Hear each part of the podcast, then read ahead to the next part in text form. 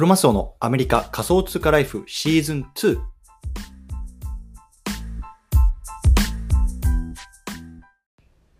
皆さんおはようございます。アメリカ西海岸在住のクロマスオです。今日は5月の9日月曜日の朝ですね。皆さんいかがお過ごしでしょうか？今日も早速聞くだけアメリカ仮想通貨ライフ始めていきたいと思います。よろしくお願いいたします。さて今日なんですけれども今日のテーマは日本は沈没するのか？ねこんなテーマで話していきたいなと思います。でまあ今日ねあの本番の前にちょっと雑談なんですけれども、まあ、まだね僕は、えっと、サンディオゴの方に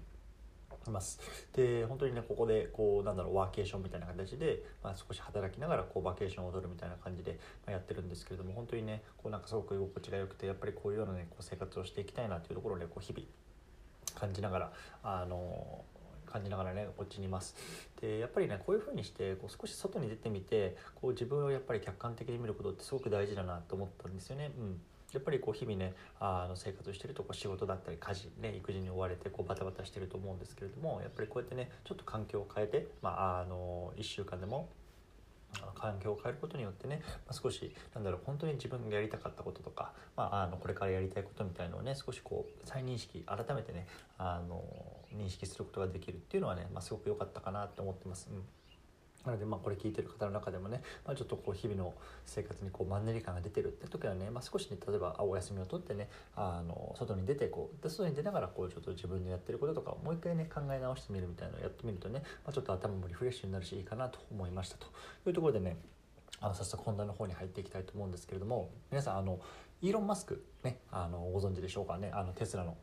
CEO で先日はねこうツイッターを買収したっていうところで、まあ、世界のねあのもう本当にトップ3かなぐらいのこう今富豪今1位かなでも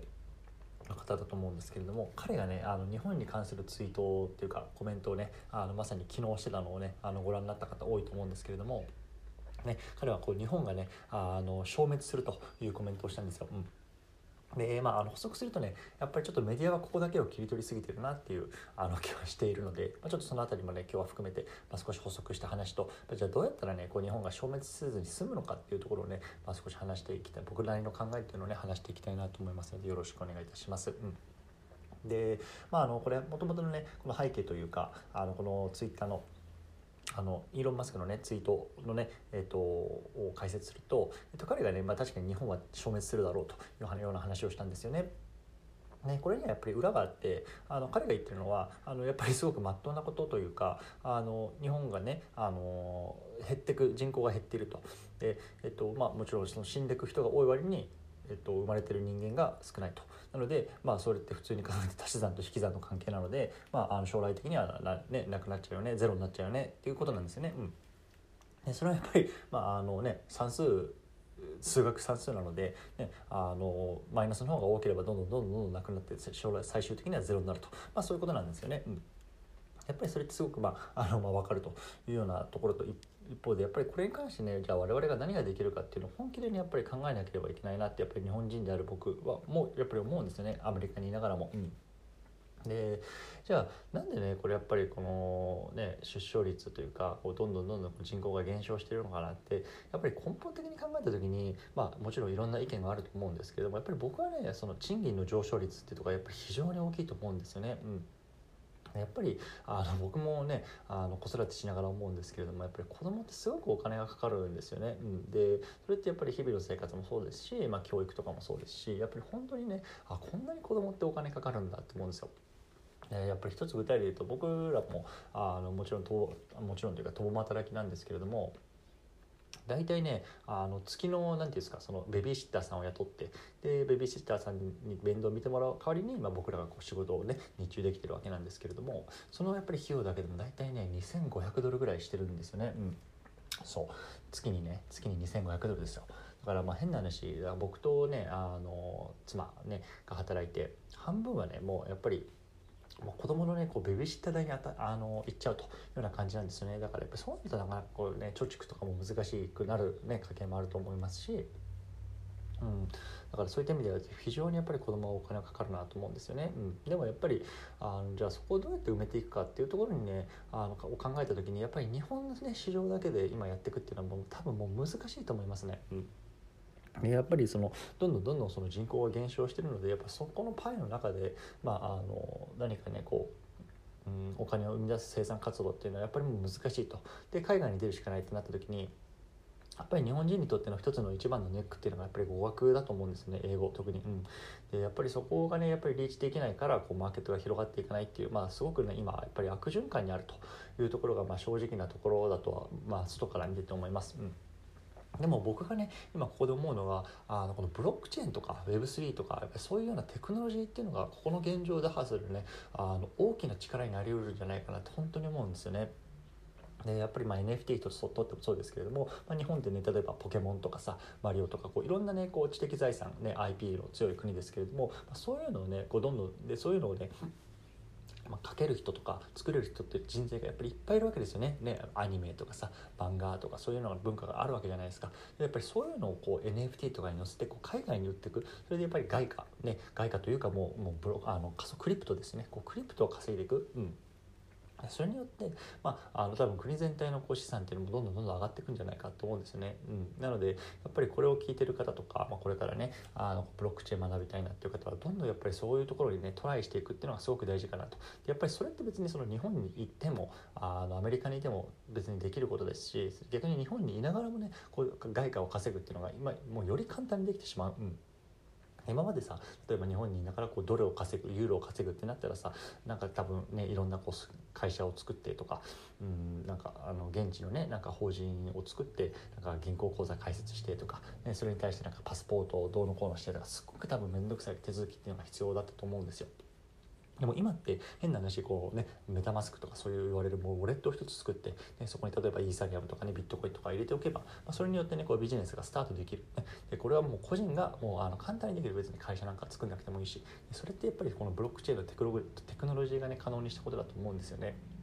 なのでやっぱり、ね、このイーロン・マスクの、ね、発言をねすごくこうなんだろうあの揶揄するようなねあのそんなのひどいとかね日本はなくなるわけないとか、まあ、いろんなこうなんかメディアのコメントが多分出ると思うんですけれどもやっぱりそういうのをなんだろうこうえっとなんだろうななんかそういうのにだから一喜一憂するんじゃなくてじゃあその多分それは現実なので現実として受け止めてじゃあ何ができるかっていうところをやっぱり考えていかなければいけないなと思うんですよね。やっぱりで僕はやっぱりそこのなんだろうあ打破する一つの手段としてこのブロックチェーンのテクノロジーっていうのはやっぱりあると思うので、まあ、その辺りをねこうどう使いながらねこう外貨を稼いでいくのかで僕もやっぱりねもう今フィジカルにアメリカにいて、まあ、その日本正直日本に戻る気ないですけれども。ま、そういうようなところを感じながらもやっぱり日本っていう国にどうやってねこの価値を還元できるのか貢献できるのかっていうのをね、まあ、こう考えながらこう日々活動しているっていうのが正直なところですね。うん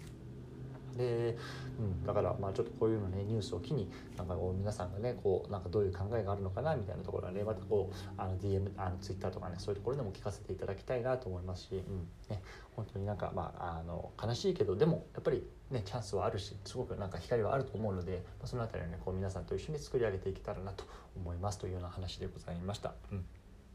そんな感じですかね。はい、でまあねあのちょっとここから告知になるんですけれども、まあね、いくつかあのプロジェクトを進めま進めていましてそのうちのね一つっていうのが、まあえー、と最近もアナウンスしたんですけども来来年のね来月のね、えー、と90かな6月の9日10日っていうところでね僕はこのラスベガスの方にねちょっとあの、まあ、いわゆる出張みたいな感じで行ってこようと思うんですね。うん、でこれ何の出張かっていうと、まあ、ブロックチェーンゲームのこのアップランドっていうのがね、まあ、あの初めてこう現地であのイベントみたいなのを行うのでちょっとそこの方にこう行ってきていろいろとあの取材なんかもしてこようかなと思ってるんですけれども。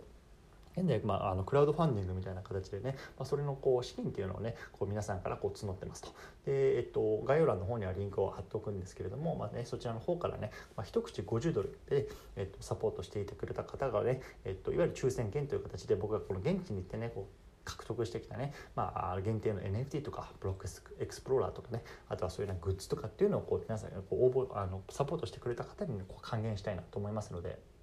えっと、一口50ドルからね。今大体3名ぐらいの方からもうかあのサポートいただいたんですよね。うん。なので、まああのね、ももう少しねサポートしてもいいよとかね。あのいう方が、ね、いたらねそちらの方からねサポートいただけるとありがたいですしね、まあ、それであればあのサポートしてくれるとね、まあ、さっき言ったみたいに僕の方がねこうラスベガストでねこうもらってきたこういう NFT とかっていうものをねこうプレゼントしたいあのするチャンスっていうのがねこうあるのでその辺りも使いながらねこうね僕がこうアメリカにいながらねこう日本にいる皆さんとかねこう日本人である皆さんにねこう何が還元できるかなって考えた時にやっぱりそうやってねこう体を動かしながらね実際にこう足を動かしながらこう何かね価値を持って帰ってくるっていうことはね、まあ、一つできることかなと思ったので、まあ、そういうような活動をねちょっと、まあ、あのトライしているというような感じでございますという感じですね。うんはい、ということで、まあ、あの今日から月曜日でねあのゴールデンウィークが明けた方っていうのもね多いと思うんですけれども、まあね、引き続きコツコツやっていきましょうお疲れ様です。